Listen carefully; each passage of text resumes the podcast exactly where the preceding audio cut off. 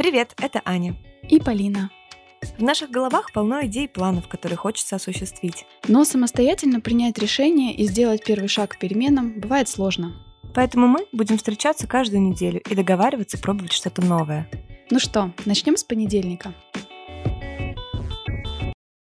Итак, сегодня поговорим о цифровой среде в нашей жизни. Насколько наш онлайн-образ соответствует нашему реальному «я». Как процесс формирования личного бренда в блоге может привести к выгоранию. Что мы теряем и что приобретаем, переводя на удаленку, общение и работу. Почему радикальный digital detox на самом деле противоречит ценностям нашего поколения. Аня расскажет о своем опыте взаимодействия с метавселенной через VR-очки. А Полина расскажет, как можно применить в реальном мире навыки, которыми владеют геймеры. И это тот самый выпуск, в который обязательно нужно зайти в описание и посмотреть все интересные ссылки, которые мы для вас подготовили. Ну что, поехали! Привет, Полин. Привет. Ну что, вот это каникулы мы себе позволили, да? Половины января. Да.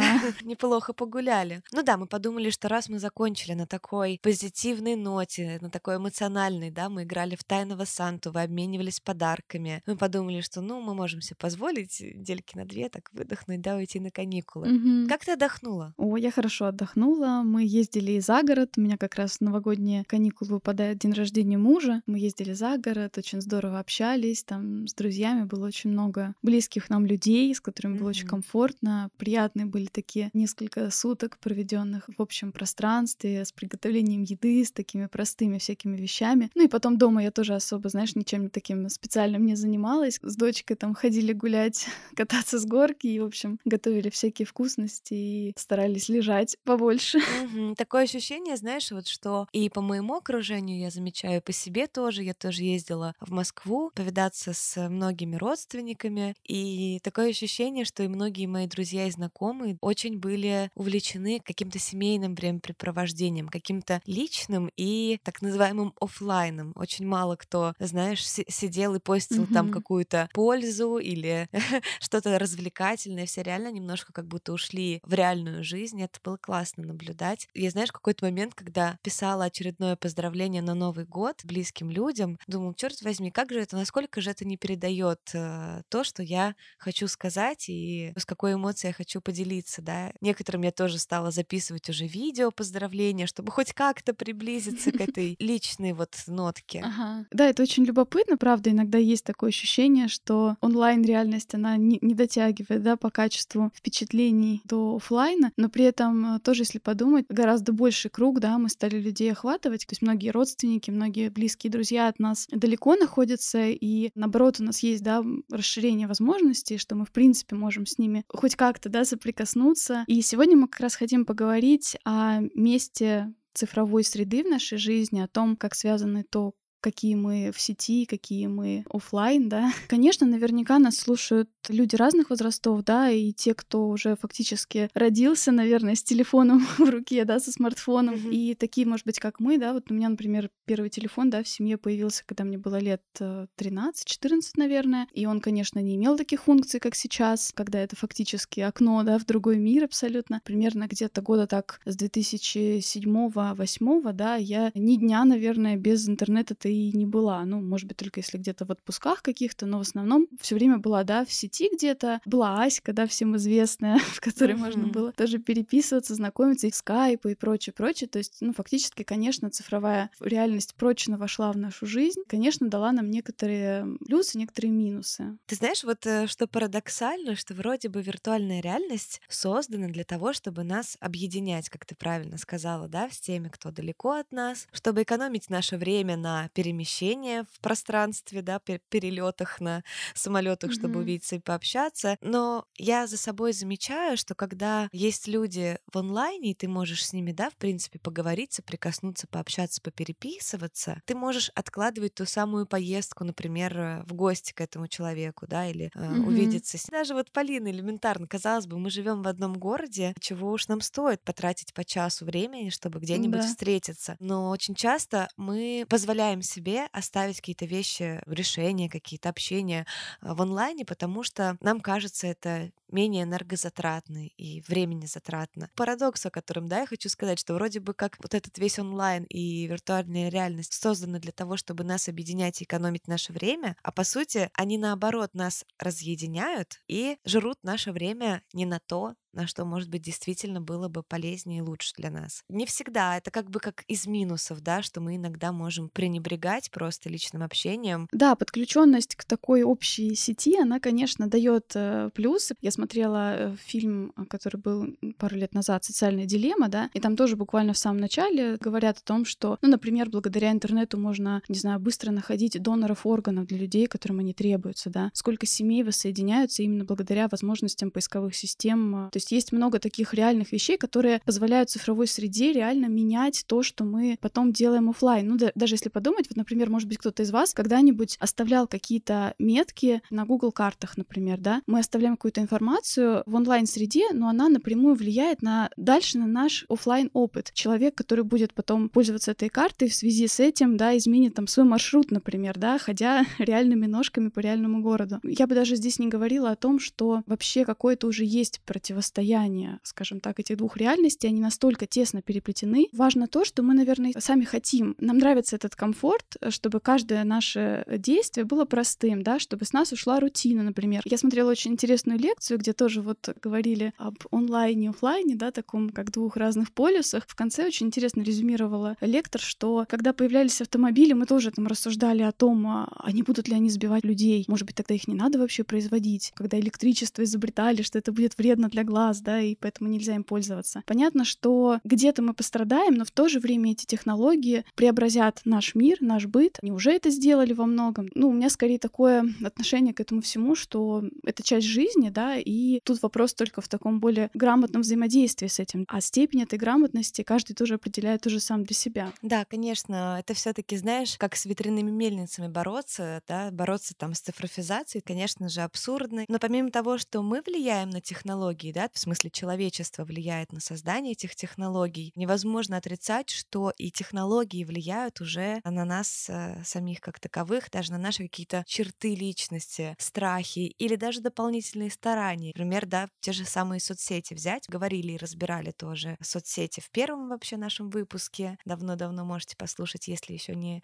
успели. Я хочу сказать про то, что ну вот поднимите руку, кто ни разу не смотрел на свою страничку в социальных сетях, как будто со стороны. Мол, если бы пришел другой человек, подписался на вас, как бы он вас увидел. Вот мне кажется, что абсолютно mm-hmm. все мы это делали, и в целом это нормально, это не является странным. Знаешь, некоторые люди так бравируют, что почему я должен думать о том, что обо мне подумают окружающие. Но в том числе мы и публикуем какие-то вещи в своих личных блогах, социальных сетях для того, чтобы сформировать какой-то свой виртуальный образ себя. Ну да, мы еще такую, наверное, сейчас эпоху живем бума личного бренда, да, какого-то архитектора архетипирование себя, разложение на какие-то понятные образы для того, чтобы как-то управлять впечатлением а, в глазах других. Тоже два полюса таких, и вот мы с тобой тоже как блогеры, да, наверное, понимаем, о чем мы говорим, что на нас отчасти давит такая культура аутентичности, да, то есть хочется себя транслировать максимально полно, чтобы тебя видели таким, какой ты есть, живым, настоящим, и в то же время есть ощущение от многих таких вещей в сети, да, когда мы что-то такое видим, мы все неоднократно сейчас, наверное, видели всякие скандалы с блогерами, связанные с тем, что их обвиняют в постановках, да, в каких-то срежиссированных, казалось бы, даже, да, э, инструмент Инстаграма Stories. Если вы вспомните, в начале в Stories даже нельзя было выложить что-то, что уже у тебя есть в фотопленке. Можно было только снять непосредственно из приложения. Да, было такое. Постепенно они превратились из возможности расслабленного транслирования да, того, что вокруг тебя происходит, превратились в инструмент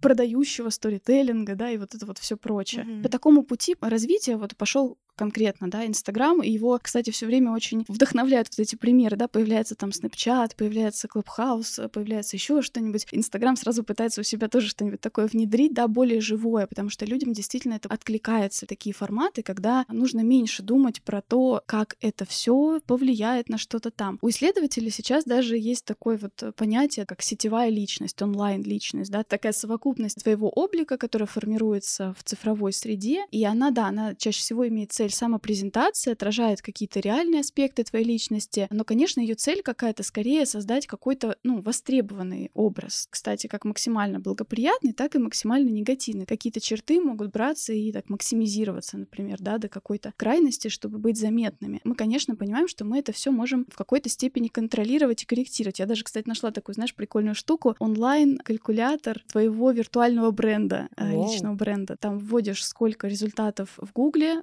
по твоему имени и фамилии, какие из них относятся к тебе, какие нет. И, в общем, какой-то делается тебе вывод о том, насколько релевантен, да, твой личный бренд вообще тебе на самом деле. Оставлю ссылочку, может, любопытно будет. Культурологов, социологов это не является какой-то новостью, потому что, в принципе, вся культура наша — это некие конструкты. То есть мы всегда информацию передаем через некие конструкты. И мы, в принципе, хорошо в этой системе ориентируемся, потому что она нам привычна, так развивается, в принципе, любая культура. Конечно, в интернете возникает иногда такая штука, настолько это похоже на реальность, что ты э, даже забываешь, что, в принципе, перед тобой облик сконструированный, а не реальный человек. Мы можем в какой-то степени ложно представлять что-то о человеке. Не знаю, может быть, у вас такое было, но вот вы кому-нибудь показываете чью-то страничку и говорите, ну, в жизни она не такая, О, да? да, да То есть мы часто это все равно, да, используем, понимаем, что где-то разница есть. Ну, кстати, ты заметила, что последнее время как-то гораздо меньше это стало? Ну, то есть угу. мне очень нравится эта тенденция, что именно в социальных сетях стремятся воссоздать э, свой естественный образ, естественные ракурсы, какие-то мимику естественную и так далее. Да, запрос ушел, потому что, если вспомнить раньше, да, были на аватарках всякие герои каких-нибудь любимых там мультфильмов, аниме и прочее, да, сейчас тоже такое, безусловно, есть, особенно если, да, человек интересуется какой-то культурой. Стало, мне кажется, этого гораздо меньше, да, и даже маленькие дети сейчас тоже идут э, в ТикТок и, в принципе, своими реальными лицами пользуются. Да, и, кстати, например, даже про визуальный образ себя, ты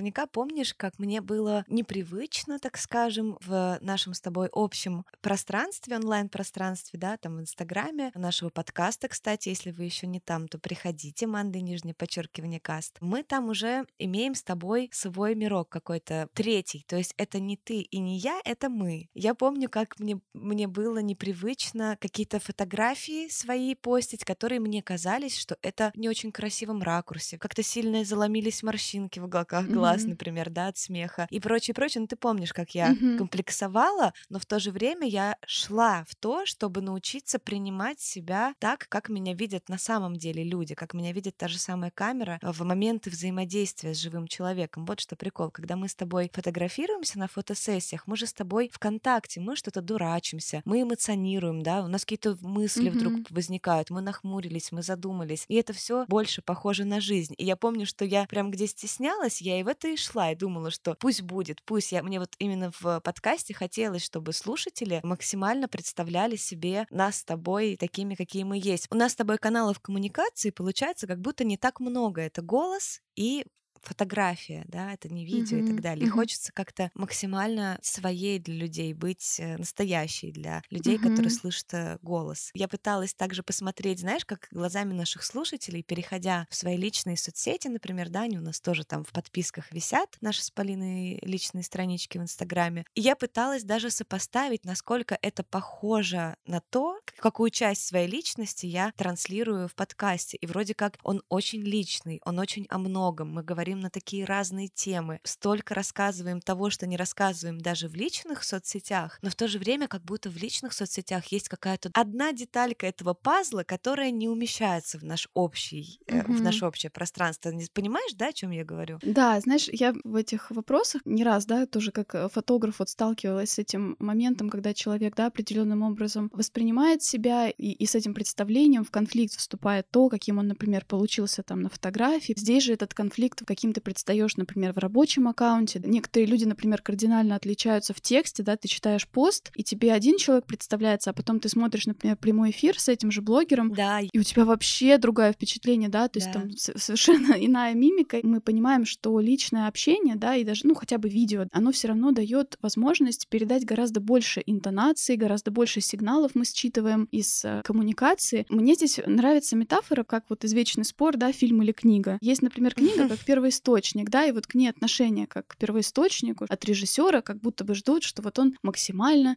передаст то, что там было, всю эту вселенную воссоздаст и всем фанатам угодит. Конечно, все произведения получаются разные. Я тоже была из тех, кто часто утверждал, что нет, книга лучше. Но сейчас я понимаю, что это, это отдельное произведение, это то, как, можно сказать, увидел автор. То же самое с нашими соцсетями, с нашими образами, с нашими фотографиями. Требовать от этого полного отображения того, какие мы есть, наверное, абсурдно, потому что мы даже сами до конца можем не знать чего-то, что бы мы хотели О, да. передать, и что важно о нас сказать вообще другим людям, да, это тоже вопрос. Мы живем в такую эпоху, когда очень много-много-много информации, мы даже не можем иногда приоритизировать ее. Это, кстати, одна из проблем современного поколения в целом, что мир очень многоцентричен, в нем нет чего-то определенного, о чем точно стоит сказать и о чем точно стоит умолчать. Парадокс, который мы тоже с тобой вот недавно мы это обсуждали, ощутили, да, что, казалось бы, при таком очень личном, доверительном уровне общения, который у нас есть э, в переписках, да, со слушателями и прочее, иногда как будто ты чувствуешь вот эту разделенность э, себя и того образа, которому все пишут комплименты, похвалы и благодарности, да, mm-hmm. то есть слушатели, да, и вы, наши слушатели, вы ощущаете нас очень близко к нам, даже если вы нас никогда не видели раньше, потому что мы делимся с вами личными мыслями. И наша презентация, эта самая презентация выглядит очень для вас аутентичной, и это может создавать такую иллюзию настоящего личного общения. Есть вот такой, да, феномен, когда мы правда воспринимаем очень близко тех людей, с которыми, может быть, даже никогда не виделись в жизни. Да, кстати, именно поэтому, помнишь, мы с тобой делали в Телеграме такой день, когда мы отправляли друг другу видео, вот эти вот кружочки, да, с... угу, поняла, да, о чем угу. я говорю, с нашими слушателями. Да-да-да. И для меня, кстати, был классный и нереальный опыт вот так вот тоже развиртуализироваться. У нас иногда именно отделяется, да, вот это, это нам говорят или нашему вот аватару, так скажем, в Инстаграме, да, и угу. в подкасте. Именно потому что мы слушателей так близко не знаем. Именно поэтому мы к вам постоянно приходим на странички, читаем, что вы пишете, смотрим на ваши фотографии. мне кажется, это вот тоже такая попытка воссоздать эту двустороннюю связь. Ты знаешь, еще по поводу своего образа онлайн я слышала такую вещь, что в социальных сетях и в онлайне люди могут позволять себе быть э, более токсичными. А второй момент, mm-hmm. что люди, наоборот, стремятся быть более хорошими, а идеальными, да, хотя это слово у нас сейчас не в ходу, что меня радует, но тем не менее, да, в своем представлении идеальности стараются ему, ему соответствовать. Я за собой заметила, что, например, когда я что-то в соцсетях транслирую, какой-то у меня там манифест, да, какое-то рассуждение, а, какое-то там себе обещание, быть может, даю, или придерживаюсь какой-то линии там поведения даже, например, у меня как будто появляется такой внутренний цензор, но в несколько хорошем смысле этого этого слова. Я начинаю сопоставлять свой образ в реальной жизни, даже при контакте, да, индивидуальном с человеком, с тем, а это в общем и в целом то, что я отражаю или нет. Например, mm-hmm. в том же образе, который э, более общественный. В общем, это так любопытно. Это как какой-то камень полудрагоценный или драгоценный, который можно крутить, и он поворачивается разными гранями. Тут столько всего в этой теме есть интересного. Вы, кстати, тоже напишите нам, как вы считаете, приходите к нам вот под последний пост, и давайте с вами тоже обсудим, как вы считаете, насколько насколько ваш э, онлайн-образ, ваш образ в социальных сетях соответствует тому, как вы себя ощущаете в обычной, в реальной жизни. Я тоже согласна, что это запускает такого своего рода рефлексию. И я даже одной девушке в блоге прочитала такую фразу, что она тоже ощущает больше давления со стороны себя же. Такое киберпреследование себя, mm-hmm. постоянные вопросы, да, а кто я? Как я выгляжу? Насколько я умной кажусь? Все чаще сравниваешь себя же с собой интернетным. Да, это прикол вообще. Парадокс такой возникает интересный. И есть даже такой тренд, тренд интересный сейчас. Э, я вот смотрела, оставлю ссылку на канал, кому интересна интернет-культура, телеграм-канал, мне он очень нравится. Здорово рассказывает про какие-то современные всякие тренды, которые ты, например, увидел у кого-то и даже не понимаешь, к чему это вообще, а вот там объясняется с какой-то культурологической точки зрения. Вот, например, про фейковые инстаграмы, финста, вот есть такой тренд, он несколько лет назад тоже появился. То есть люди стали создавать аккаунт в Инстаграме не только как одну единственную страничку себя. Многие создают, например, чисто для близких людей страничку, да, где постят условно все, не чувствуют никаких рамок, да, могут разместить там все, что хотят. А некоторые при этом все равно делают такую, знаешь, маскировку, типа размещают красивую картинку, а в карусель пускают всякие там мемы там и прочее, прочее. Ну, то есть все, что можно себе позволить. Mm-hmm. Такая еще вещь позволяет тебе уйти от а, алгоритмизированной ленты Инстаграма. На новом аккаунте у тебя есть возможность все это как бы с нуля делать. Начать сначала. Да-да-да, и получается, что у тебя там такое условно реально свободное пространство. Прикольно тоже как тренд. А ты знаешь, я еще такую интересную идею заметила вот есть одна компания знакомых там ребят, они ее открыли, они занимаются ремонтом, ремонтом частных помещений. И у них есть э, страничка в социальной сети их компании, в подписках там сотрудники, но у всех сотрудников как бы в рамочке или подписана вот эта компания. То есть, как тебе объяснить? Как будто бы я в интернете вижу их коллектив, но объединенный вот этим логотипом компании. Это mm-hmm. очень классно. Мне это прям супер нравится, потому что мне кажется, для брендов очень здорово, что есть одушевленность какая-то. Mm-hmm. Ну, еще знаешь, я вот тоже, когда мы об этой теме изначально говорили, первая такая идея, как будто бы этот вот онлайн-образ, он на тебя давит. Но с другой стороны, нельзя упускать из виду то, что все-таки наша онлайн-репутация тоже важна в современном мире. Работодатели в большинстве случаев, да, те, кто нас нанимает, они обращаются к нашим социальным сетям, и они могут спросить Блин. у тебя обо всяких таких вещах. Да, и еще последнее, что мне хотелось сказать по теме своего образа в соцсетях. Ты знаешь, что я заметила? Что на моей личной страничке меня жутко напрягает и пугает, когда мои там, например, сторис, где я действительно ну, транслирую что-то такое вот бытово-личное какое-то, ну не знаю, как объяснить, практически никак не, не фильтрованное, что там приходят люди, у которых там нулевые аккаунты или как это, фейковые аккаунты или без фотографий, и я так напрягаюсь, ну, потому что я знаю, что отчасти есть люди там, которые, может быть, не очень хорошо ко мне относятся, это когда мне не очень, может, складывались отношения с некоторыми людьми из коллектива, ну, мне так не хочется, чтобы они заходили, смотрели что-то мое. Ты хочешь смотреть? Ну, покажи ты себя, ты же на меня смотришь в открытую, вот моя жизнь реальная. Я прям чувствую дискомфорт, я блокирую, честно. Мне прям жутко. Я mm-hmm. себе позволяю вот совсем нулевые странички блокировать, и мне так, правда, как-то спокойнее и приватнее себя ощущаю. Ну да, при приватности это такая большая тоже тема. Мы хотим, может быть, как-нибудь поговорить тоже на нее. Да, безопасности в сети и вот о том, насколько что-то выставлять опасно или не опасно и прочее, да. Как хранить пароли. Ну, кстати, есть ведь люди, да, которые реально выбирают абсолютно, знаешь, вот отказ вообще от э, онлайна. Ну, мы начинали, да, подкаст наш с, с вопроса про mm-hmm. детокс. Правда, для некоторых выход из соцсетей может оказать ощутимый терапевтический эффект. Реально есть, да, вопросы интернет-зависимости. Там не все очень понятно, как это на самом деле влияет на психику, есть разные исследования, но есть такие какие-то корреляции, да, там с депрессией, с тревожностью и прочим. Mm-hmm. Тут важно понимать, что у нас, у нашего поколения есть уже сформированные некие ценности. И одна из этих ценностей — это точно свобода, это точно развлечение, это точно потребность в каком-то, говорят тоже языком, да, психологов, в каком-то поглаживании со стороны. В принципе, онлайн-реальность нам все это и дает. И это неплохо и не хорошо, это просто есть. Знаешь, еще тоже вот в этих статьях по поводу того, что нужно ли уходить там полностью из э, онлайна, некоторые пишут, что, uh-huh. ну вот, например, у меня отвалился пласт там каких-то людей, с которыми я и так мало общалась,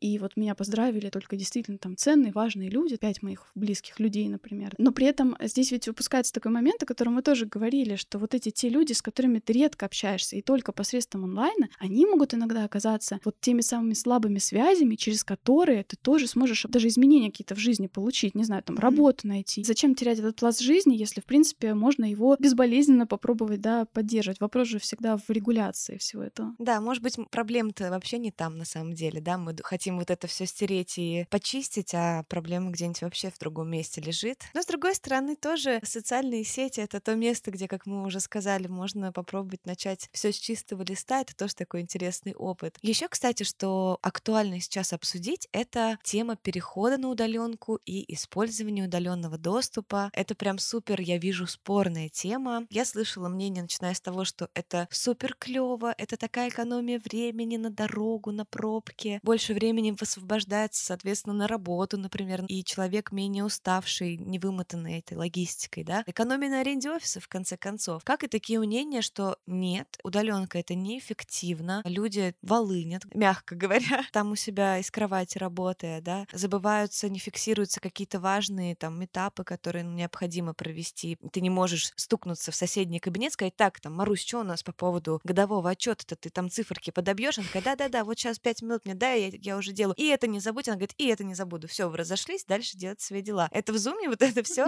опускается, потому что в зуме как будто бы выжимка, концентрация того каких-то стратегических, скорее, вопросов, чем операционных. Э, и это тоже влияет на процесс. Вот ты как считаешь, все-таки удаленка добро или зло? Ну вот я по этому поводу спрашивала экспертное мнение у мужа, который как раз был э, на удаленке довольно долго. Ага. Он сказал, что, наверное, можно совмещать эти форматы. Некоторые компании как раз дают, там, например, один день в неделю там удаленной работы, mm-hmm. например. Конечно, есть вот этот момент про считывание личных сигналов. Многие вопросы гораздо-гораздо легче решаются при живой встрече. Здесь много есть исследований на тему онлайн-образования. Мы очень ответственны еще за детей, да, в этом смысле, которые тоже столкнулись с удаленкой в школе, вузы, прочее, да. И здесь тоже важный момент, что ведь, например, вузовская среда — это ведь не только лекции, знания, это же еще и вот это построение отношений, разных типов отношений, которых раньше у тебя не было. Это среда, это университетская столовая, я не знаю, это студсовет и прочее, прочее. Я оставлю ссылку, хорошо об этом говорит Екатерина Шульман, да, политолог, тоже исследователь, о том, что школы и вузы — это еще и среда, где потом связи всякие образуются, связи на всю жизнь, можно сказать. Да. И отправляя, например, условно ребенка в Кембридж, понимаем, что он оттуда выйдет с багажом этих самых связей, которые ему помогут на протяжении всей дальнейшей жизни. Опять же, как себя чувствуют учителя, Шульман тоже так интересно выразилась, что для нее чтение лекций в онлайн — это как будто у тебя забрали стакан крови и ничего взамен не дали. Любой, да, блогер, который сидит наедине со своей камерой и записывает контент и не получает мгновенного взаимодействия с аудиторией, тоже испытывает вот эту некую нехватку отдачи. Все эти моменты с а, удаленной работы, онлайн-работы, они требующие дополнительного, не знаю, психотерапевтических, да, практик, которые а, могут быть э, полезны. Да, провел такую встречу в Зуме, и потом просто набрал психолога. Знаешь, мне такое ощущение, что меня никто не слушал. Отводили глаза от камеры, да. Всем было неинтересно. Интересно тоже, как поменяется, ну, из того, что в том числе мы не можем считывать какие-то сигналы от людей качественно через не очень качественную камеру телефона или ноутбука. Как это будет mm-hmm. сказываться и на том, как мы это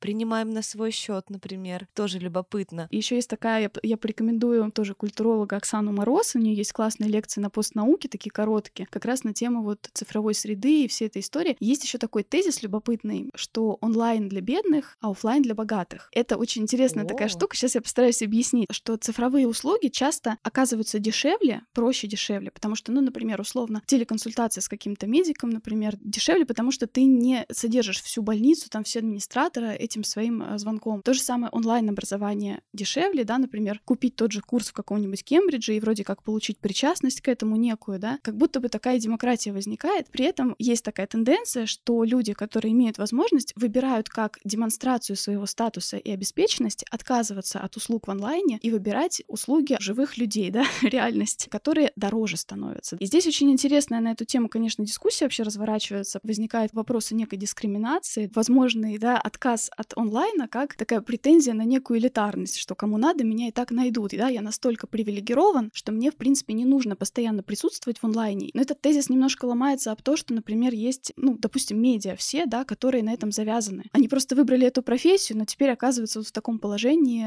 ну, как будто дискриминируемым, что они должны быть постоянно в онлайне. Важно то, что, правда, мы экономим некие ресурсы, когда идем в онлайн. Правда, например, есть возможность связаться с каким-то вот с тем же врачом, например, которого рядом физически возле нас нет, но хотя бы удаленно консультацию получить. И в таком смысле не то, чтобы мы себя ощущаем бедными, идя онлайн, но мы ощущаем какое-то ограничение своих возможностей, и вот что интернет нам позволяет их расширить. Ну, в общем, очень любопытна на самом деле эта штука. Я оставлю ссылку на видео по этой теме. А, я думаю, что может быть интересно. Угу. Да, тут, наверное, будет новая волна, знаешь, всяких обид и в плане того, что а почему я должен онлайн, если я хочу офлайн и так далее. Тут, конечно, уже фантазия у меня полетела вперед из песней. Угу. В плане фантазии еще и тоже какой-то попытки, судя по всему, который предпримет э, мир технологий, вообще создание третьего чего-то между онлайном и офлайном, так называемые вот эти метавселенные, метавершн, там что еще, какие есть названия сейчас, которые угу. на слуху просто там прогремели после выступления Цукерберга. Это знаешь, у меня был э, прямо опыт в этом смысле, как раз буквально вот не так давно. А, мы заказывали вот эти очки VR-реальности на дом. Тоже есть такие компании, которые выдают их на прокат, на сутки или больше, сколько хочешь, сколько есть денег, mm-hmm. опять же. Там не, не нужны какие-то специальные приспособления, достаточно телевизора, и то даже он не обязательный, можно полностью в VR-очках тебе выдается там установка, вот это все, все, все. Так вот, эти очки 3D-реальности, там в основном игры всякие, либо игры, либо путешествия. Я там и по пирамидам походила, и полетала над пустыней, поразрезала мечом какие-то кубы неоновые в, в несущемся тоннеле. И там была интересная штука. Я не знаю, как ты куда-то уже зашла, я уже, видимо, все возможное там попробовала, и была какая-то штука, я э, перехожу по ней, проваливаюсь в эту игру, как я думала, и вдруг оказываюсь в каком-то большом кафе где-то в Америке, где вокруг люди, и я понимаю, что они ничего не делают, и я слышу разные голоса просто, знаешь, это всюду. Думаю, блин, что происходит? Ну, все на английском. Я так запаниковала, я вообще не поняла, где я оказалась в этой вашей 3D-реальности. Оказалось, что это, видимо, некоторый прототип вот этой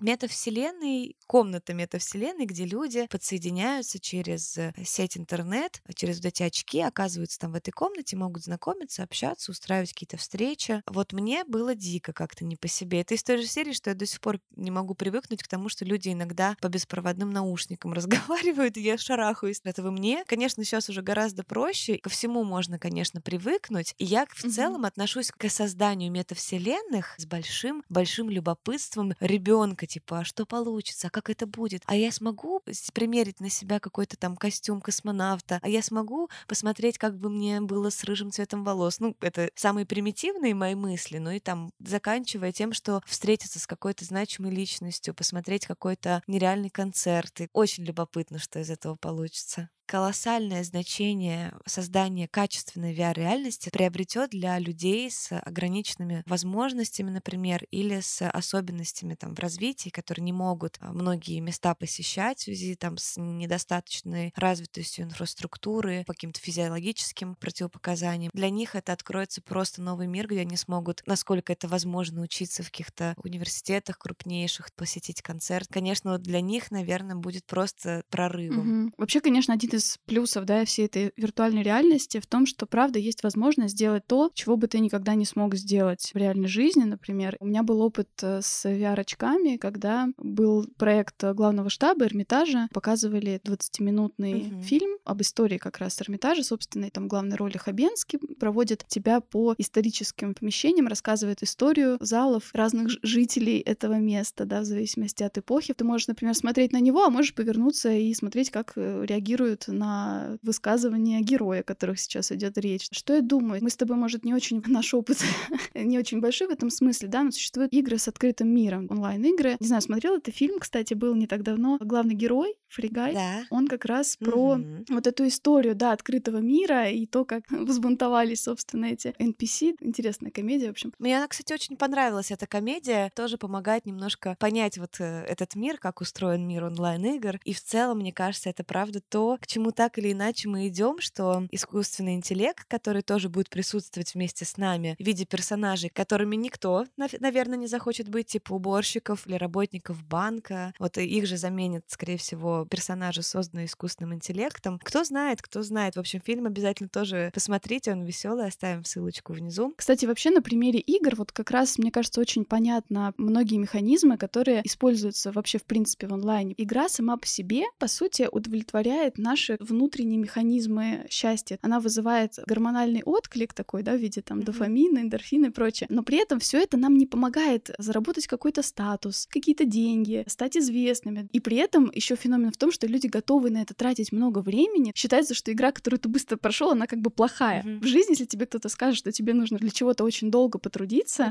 себя. Тебя говори. это немножко снизит мотивацию. Да, а в игре наоборот. И очень интересно, я смотрел видео, оставлю на него ссылку про то, что геймеры очень уникальны уникальный на самом деле ресурс. Там девушка Джейн Макгонигал занимается исследованием того, какие навыки приобретают э, геймеры. Сильная самомотивация, оптимизм по отношению к каким-то эпическим миссиям, там, на примере Варкрафта она говорит, например, то, что люди эти умеют в том числе строить сильные связи друг с другом, когда играют вот в эти онлайн-игры, они же, да, между собой еще переговариваются, куда они идут, и они умеют выстраивать вот эти доверительные связи. И она придумала такие штуки, как перенести их желание спасать мир в реальный мир. Она делала для них игры, как действовать в условиях нехватки нефти нефти. И уже даже сейчас есть такие игры, в которых ты, проходя, получаешь сертификат Института инноваций wow. как реальный инноватор. То есть ты действительно практикуешь какие-то навыки. Мне кажется, это супер интересно. Mm-hmm. Да, ты знаешь, э, я вот раньше очень сильно переживала за детей, которые, как вот ты ранее говорила, с трех лет в руках у них гаджеты. Вот эти вот PSP тогда еще были модны в то время, когда я была уже подростком, а мои родственники были еще детьми. Они все играли в эти PSP, в эти игры. Мне было как будто бы тяжело до них достучаться, пообщаться, там, спросить, как дела, или что-то получше узнать о них. Я видела, знаешь, такой непроницаемый взгляд, переживала об этом, что все, мы потеряли поколение. Я вот из, из тех вот э, буду бабушек, которые, знаешь, на лавке вот во время мои времена, вот мы вообще-то подкасты записывали, а вы там в своих VR-реальностях сидите. Но теперь вот я тоже то, то, о чем ты говоришь, и в целом тоже читала статью, где объясняется, что пытаясь очень жестко ограничивать воспитывать детей вот в этих всех нынешних реалиях, онлайн-реалиях, играх даже и соцсетях, очень жестко именно там отбирая, да, не, не заводя этот аккаунт, не давая игры вообще совсем, мы можем сыграть им очень плохую службу, потому что в то время, когда они вырастут и окажутся во взрослом мире, там будут уже совершенно другие правила, к которым они будут не приспособлены. Как бы нам не было там жалко, что, может быть, у нас уменьшился офлайн коннект с детьми нашими, да, и близкими, которые младше нас, но это их жизнь и их реальность, в которой им все-таки предстоит жить, а не нам. И, естественно, будет только идти в сторону тоже цифровизации, онлайна, VR-реальности и прочее. Но единственное, что важно сказать, вот в этих очках я просидела три часа. Когда я из них вылезла, я чувствовала себя очень уставшей. Мне понадобилось некоторое время, чтобы, знаешь, координаты свои в этом пространстве нормализовать, потому что у меня немножко как-то покруживалась голова, расфокусировка какая-то, очень уставшие глаза. Ну, то есть есть определенный эффект от вот этих очков негативный, сто процентов. Это просто, видимо, адаптация. Ну, то есть мозг привыкает к другим координатам, к другому ощущению равновесия, баланса, и просто ему нужно время, чтобы вернуться. То есть вопрос здесь, есть ли от этого долговременный негативный эффект? Это вот вопрос уже такой исследовательский. Это исследовать, да. Эти очки пока еще довольно тяжеловесные, пережимают и нагружают давлением глаза и прочее. Mm-hmm. Мы-то ждем, что они станут как солнцезащитные, мы надеваем, и у нас все там преобразуется. В линзах вообще, да? Да, ой, прикинь, мне так любопытно, блин, я надеюсь дожить до тех времен, когда я смогу во все это поиграть, это очень интересно. Да, я вот тоже, кстати, волновалась как мать за вопрос присутствия планшета в жизни ребенка, особенно такого раннего возраста, но там тоже все очень неоднозначно. В общем, есть исследования, которые говорят, что ребенок, который полчаса в день всего смотрит, и ребенок, у которого неограниченное количество времени с экраном, у них в возрасте 3-5 лет действительно они чаще соответствуют критериям а, синдрома дефицита внимания и гиперактивности. С другой стороны, явного вывода о том, что это влияет плохо на какие-то долгосрочные когнитивные способности, такого вывода у исследователей нет пока. Это просто меняет преобладающий способ познания. Все сейчас, наверное, согласимся, что у нас немножко ухудшилась память. И это нормально, потому что мы живем в таком мире, когда нам помнить особо ничего не нужно. Все есть устройства, да, которые расширяют нам эту память. И то же самое происходит с детьми, поэтому здесь неоднозначные пока исследования, может быть, будут еще какие-то. Это интересно, мне кажется, родителям надо наблюдать за этим, да, что по этому поводу советуют ассоциации педиатров и прочее. Ой, а еще еще мне очень интересно про VR и вот это вот все. Ведь, скорее всего, там мы не будем стремиться передать истинный образ себя. Ну зачем? Это же скука. Ну мы так-то в целом плюс-минус скучно. У нас там хвоста нет зеленого, каких-нибудь э, щупалец вместо рук. Мне интересно еще, какой захочется там быть и какие вообще есть идеи у наших слушателей на этот счет. Мы тоже устроим такой небольшой интерактив у себя в Инстаграме Манды нижнее подчеркивание каст, где попросим вас представить свой образ VR реальности, если бы вы могли быть любым персонажем, э, животным, человеком, неважно. Тоже поиграем с вами, попробуем немножко себе представить, что бы мы там делали. А я еще оставлю ссылку на книгу, которая как раз была вдохновением для Цукерберга с этой историей с метавселенными. Это книга, в которой впервые вообще это слово появилось. Она 92 года, роман. Действие происходит в таких метавселенных, которые действуют по правилам крупных корпораций. Главный герой, он курьер, доставщик пиццы, но в этой виртуальной реальности он там какой-то самурай и прочее. Ой, в общем, прикольно, да. Ну, это художественная книга. Мне кажется, практически все, что писали фантасты в своих книгах, не считая летающих машин, уже как будто бы избылось почти. А главное, мне кажется, знаешь, во всех этих новшествах, которые нам предстоят, и даже в тех, с которыми мы сегодня каждый день сталкиваемся в виде Инстаграма и прочего, не забывать, что все они борются за наше время и наше внимание. Это монетизирует, да, эти сервисы. И главное держать всегда в голове, что не мы созданы для всех этих приложений и прочих ноу-хау, а это они созданы для нас. И использовать и адаптировать их для себя в том формате, в котором вам удобно. Поэтому мы, думая над челленджем этой недели, у нас тоже появились э, разные идеи с Полиной. Я, например, по себе замечаю, что мне очень энергозатратно переписываться, мне сложно набирать эти буковки, соблюдать э, все, все правила грамматики и пунктуации. Я прям напрягаюсь в этом смысле. Не идет такой полноценный обмен для меня. И я подумала, что было бы классно попробовать предлагать своим друзьям, которые мне пишут «Привет, как дела?», созвониться или перейти в видеозвонок. И также, быть может, какие-то переписки, которые, знаете, по работе такие вялотекущие, суховатые, и нет вот этого коннекта, потому что даже в бизнесе, в работе, конечно, огромную роль играет твой неформальный контакт с человеком, то есть насколько вы друг другу приятны, как попробовать сделать один там конференц-колл, да, поговорить визуально, а, или хотя хотя бы просто по телефону и затем уже резюмировать переговоры в виде какого-то документа, да, письма. В общем, я бы хотела вот в этом направлении попробовать э, двигаться эту неделю. Кому-то, быть может, будет наоборот актуально снизить количество созвонов э, и перевести их в электронную почту и в переписку, потому что это сбережет какое-то количество энергии, и вы сможете более а, хладнокровно, например, подходить к вопросам, не соглашаться на то, что не до конца идеально подходит. Поэтому да, выбирайте. У Полины тоже, кстати, интересная идея для семейных таких людей, людей, которые в отношениях. Полина, расскажи, что ты придумала. Да, я размышляла о том, что нам бы всем, конечно, хорошо иметь какой-то свой собственный кодекс правил, да, mm-hmm. который, возможно, будет, конечно, меняться со временем, быть таким гибким к новым возможностям. Мне кажется, что здорово было бы составить что-то вроде такого расписания, в которых чередуются периоды онлайн и офлайн. Когда у нас были ICQ и вот такие чаты, да, мы там видели, что человек онлайн, например, да, но сейчас тоже вот в мессенджерах это видно. В Ваське это так и было. Ты писал обычно именно тем, кто онлайн. То есть это значило, что человек в сети и, скорее всего, готов тебе ответить. Сейчас такого нет. Мы чаще всего пишем, да, даже там в неурочное время, тут тоже вопросы, да, онлайн-этикета в разных вопросах по-разному. Но, в общем, да, мы дальше можем написать в неурочное время, не ожидая, что нам ответят немедленно, но знаем, что оно ушло, и когда у человека будет возможность, он ответит. Например, вот в семьях это особенно может здорово работать и для сна, и для семейных отношений, uh-huh. и для еще много чего другого. Выключать на какой-то период все гаджеты и оставаться только вот в личном общении со своей семьей. Ну, после там восьми вечера мы откладываем все устройства и общаемся, да, готовимся ко сну. Или же это может быть наоборот такой целый отдельный день, в который тоже выбран полный вот такой отказ от электронных каких-то взаимодействий. Можно договориться о том, как это будет выглядеть. Например, условно, если нужно ответить на звонок, вы отвечаете. Либо это будет не весь вечер, а, например, хотя бы два часа. Вернувшись с работы, вы вместе, допустим, ужинаете и ни в коем случае не трогаете, например, телефоны и компьютеры. Я хочу попробовать. Мы об этом договорились с мужем, когда планировали свой год на этих новогодних каникулах. Тоже мы размышляли, что бы могло улучшить нашу совместную жизнь. И вот это была одна из идей, которую я и хочу на этой неделе начать воплощать. Тоже классно. Выбирайте любой из челленджей, который вам сейчас более близок, более актуален. Но если вам понравился этот выпуск, обязательно ставьте нам оценки, пишите нам отзывы, там звездочки, сердечки, колокольчики, не знаю, все, что есть. Хоть они виртуальные. Да, хоть они виртуальные, но это именно то, что мы ждем всегда с нетерпением и очень ценим. Можете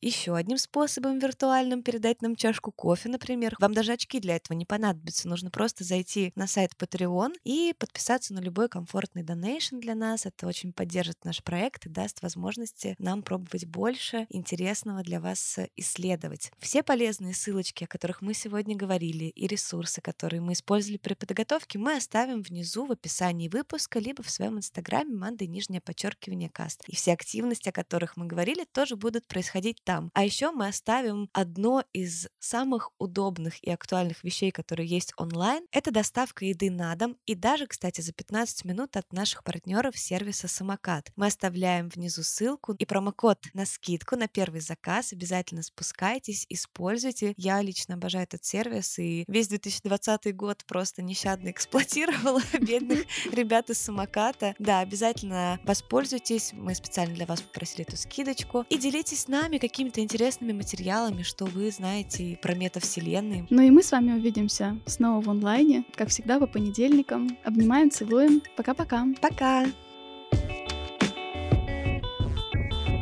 Ну что, ты сможешь сказать? А также... Я попробую. Ох уж это работа инфлюенсера. Как ты отдохнула? Да, сейчас надо войти, войти в этот режим. Сложно, прям сложно, сложно, сложно. Как я отдохнула. И что-то еще хотела сказать, и не знаю что. Сейчас я подумаю, подумаю, подумаю. А, угу. мне кажется, что здорово было бы создавить... Создавить. Нормально. Если бы мы сейчас говорили не по видео, ты бы не увидела, что я ногу вверх вот так вот подняла и держу. Тебе повезло, что я только что выключила запись экрана. А, серьезно? Я даже себе записала твое новое слово создавить. Создавить, ты да, сказала? Создавить. Ведь это же создавать и, и давить получается. Нет, что-то не так. Составить. Я хотела составить и, а. и создавать. У меня получилось создавить. Ну, получилось еще и давить там возникло откуда-то. Короче, классное слово, надо еще его докрутить.